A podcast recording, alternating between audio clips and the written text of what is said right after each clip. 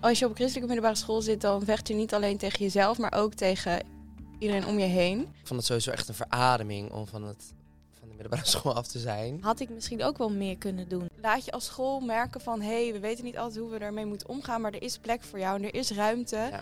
En jij mag er zijn ehm, en zoek vooral iemand op om erover te praten. Ja. En alsjeblieft zet geen grote kast in de aula. Afgelopen jaren is er door de media een beeld ontstaan over christelijke middelbare scholen dat LHBTIQ jongeren vaak niet geaccepteerd worden. Maar hoe zit dat nou echt? En welke rol kan de school en kunnen de docenten hierin spelen? Dit is de podcast Uit het Kluisje. We spreken Daan en Hanna. Zij kennen elkaar van een middelbare school en ze zijn nog steeds vrienden. Ik ben Hanna en ik ben 20 jaar en ik woon in Utrecht. Ik studeer eh, psychologie daar aan de universiteit en ik ken Daan eh, van de middelbare school. Ehm, twee homo's, eh, never walk alone. Ja. Nou, ik ben Daan, ik ben 21 jaar. Ik studeer eh, nu ook in Utrecht. En eh, ik studeer culturele antropologie voor degene die het leuk vinden om dat te weten. Daan is homo en Hanna is lesbisch. Iets wat niet gebruikelijk is op de christelijke school waar zij op zaten. Nou, ik had zelf, ik weet niet of Han dat ook had, maar ik had zelf dat ik het wel eerder wist, maar dat ik het niet echt onder ogen wilde komen. Maar dat ik het echt wist, wist, was denk ik 17. Denk ik. Ja, ik denk dat ik het wel eerder wist, maar dat ik het gewoon heel lang heb weggestopt. Dus ik denk dat ik echt wel wist toen ik in de eerste zat. eh, dus ongeveer 12. Maar vroeger dacht ik ook altijd al, als we dan prinsje en prinsesje speelden, dan wilde ik eigenlijk altijd prins zijn. Want toen dacht ik, Mhm. oh, dan mag je de prinses kussen. Ik had het toen al Ja. moeten weten, maar eh, nee, in de eerste dacht ik het zeker te weten. Ik dacht, nou, ik, eh, ik dacht eerst überhaupt van, nou, ik ga het gewoon nooit vertellen. Ehm, en ik ga gewoon met een man trouwen. Weet ik veel, krijg ik kinderen en zo, Ja. dus wij bestaan. Maar ja, nee, pas in eh, de, het laatste jaar van de middelbare school heb ik het tegen mijn vrienden verteld. Ja. Tegen jullie dus allemaal en gewoon de mensen die ik kon vertrouwen. En ik vond het ook niet nodig dat de rest daarvan op de hoogte was. Nee, dat, dat had ik inderdaad ook wel. Een beetje hetzelfde, denk ik. Maar jij hebt het niet eens echt verteld. Op een gegeven moment Nee, gingen we er klopt. grapjes over Op een maken. gegeven moment En ging volgens mij iedereen gewoon vanuit. Ja, het scheelt voor mij heel erg dat ik ook nog gewoon best wel veel vrienden buiten school had, zeg maar. Dat scheelde voor mij wel heel veel. Dus daarom had ik ook niet per se dat ik dacht, oh, ik moet hier nu op school uit de kast komen. Achteraf denk ik van, oh, dat had ik misschien wel iets duidelijker moeten willen doen. Ook gewoon voor mezelf en misschien ook voor andere mensen op school. Maar ja, toen op dat moment voelde dat niet eh, de juiste tijd. Maar hoe was het voor Daan en Hanna om gay te zijn op school? Nou, mensen hadden daar geen mening over mijn geaardheid, want iedereen dacht dat ik gewoon hetero was, denk ik. Ja. Heel, zeg maar, bij mij verrast het ook heel veel mensen. Maar eh, ik was wel, ik had me heel erg voorgenomen van als ik ga studeren, dan ben ik vanaf het begin af aan daar open over. Want dan hoef ik niet Ja, uit de kast te komen, maar dan is het meteen wie ik ben. Want het Ja. is veel gekker als iedereen altijd heeft gedacht dat je op een bepaalde manier bent en dat je anders blijkt te zijn dan wanneer je vanaf het begin af aan daar open over bent. Dus dat had ik me heel erg voorgenomen. Ja, nee, ik had wel hetzelfde. Ik vond het sowieso echt een verademing om van, het, van de middelbare school af te zijn.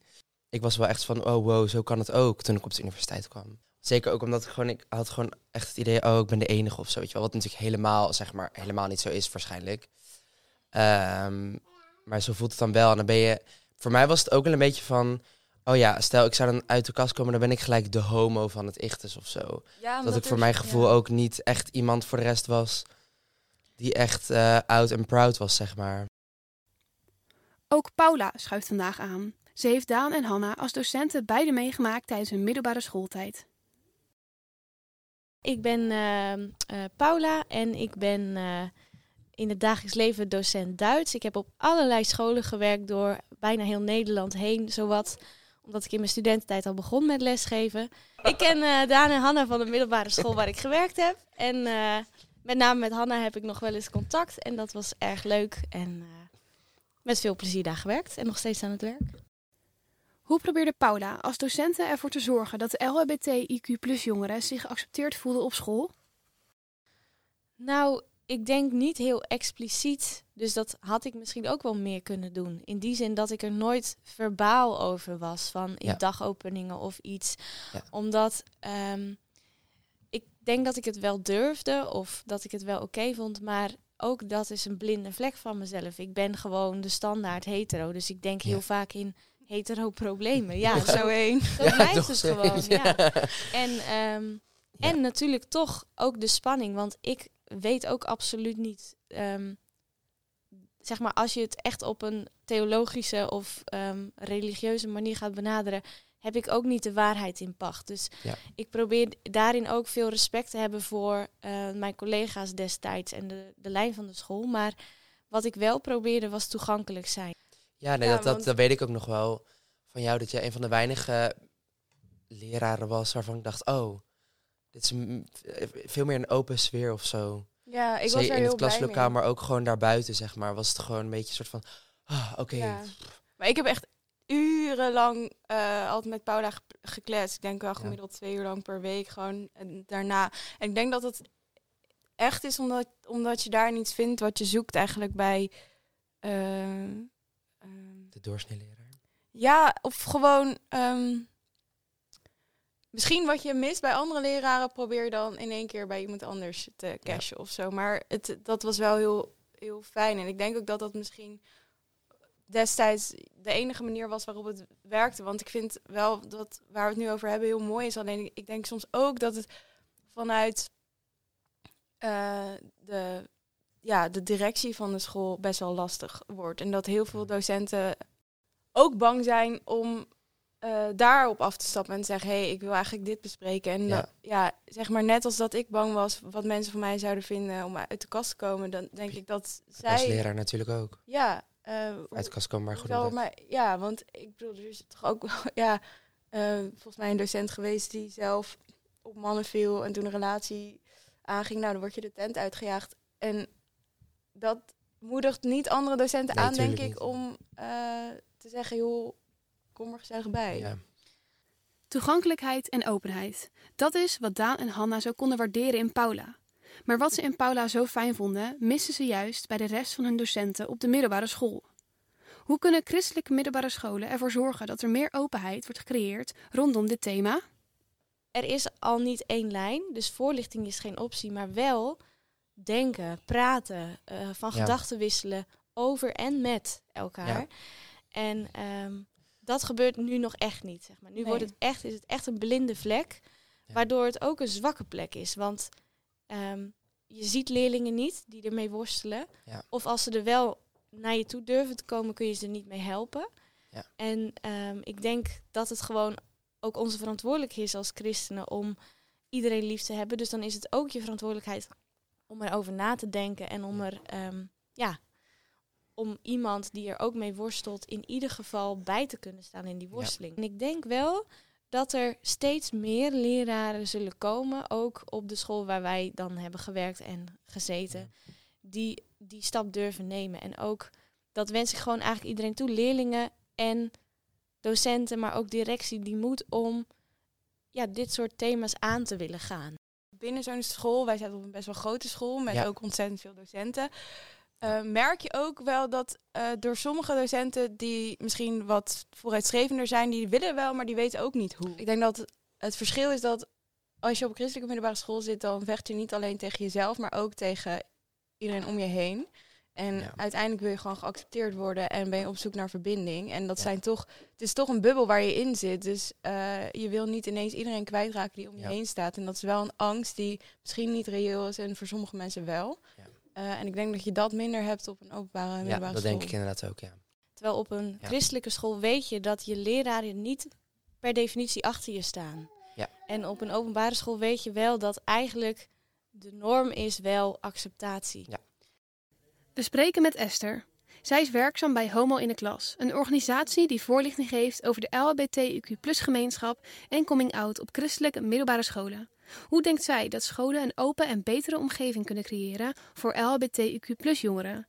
En heeft ze nog goede tips voor scholen en docenten?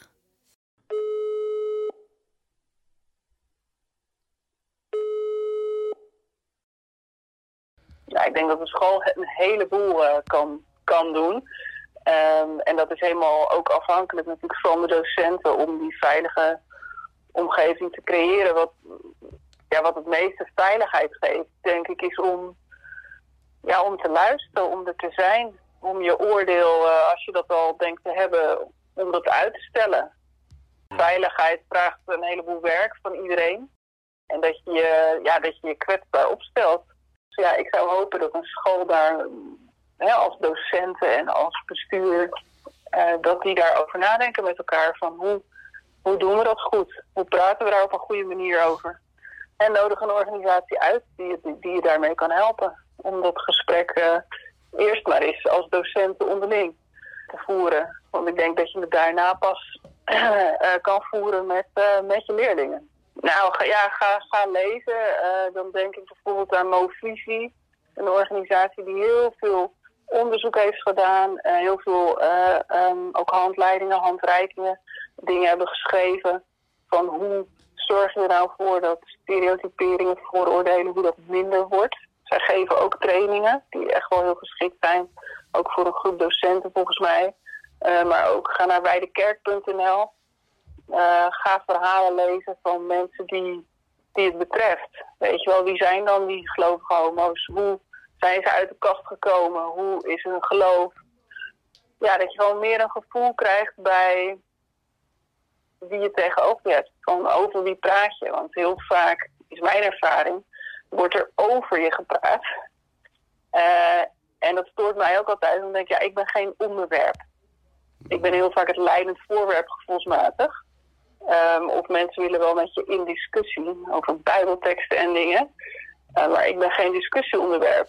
Ik ben zeg maar, ik ben het mens van vlees en bloed met hè, mijn hele unieke persoonlijkheid en alles. En, en dat is vaak wel uh, ja, wat je dan mist. En dat zou ook mijn advies zijn. Ga op zoek naar ja, wie heb je eigenlijk tegenover je.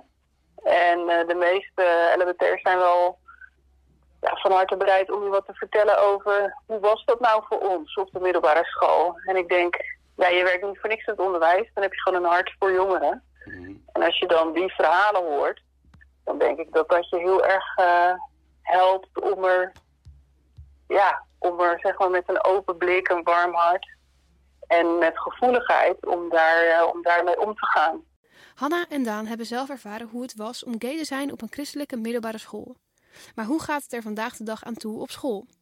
We spreken huidige middelbare scholieren over wat zij hiervan vinden en hoe hun middelbare school hiermee omgaat.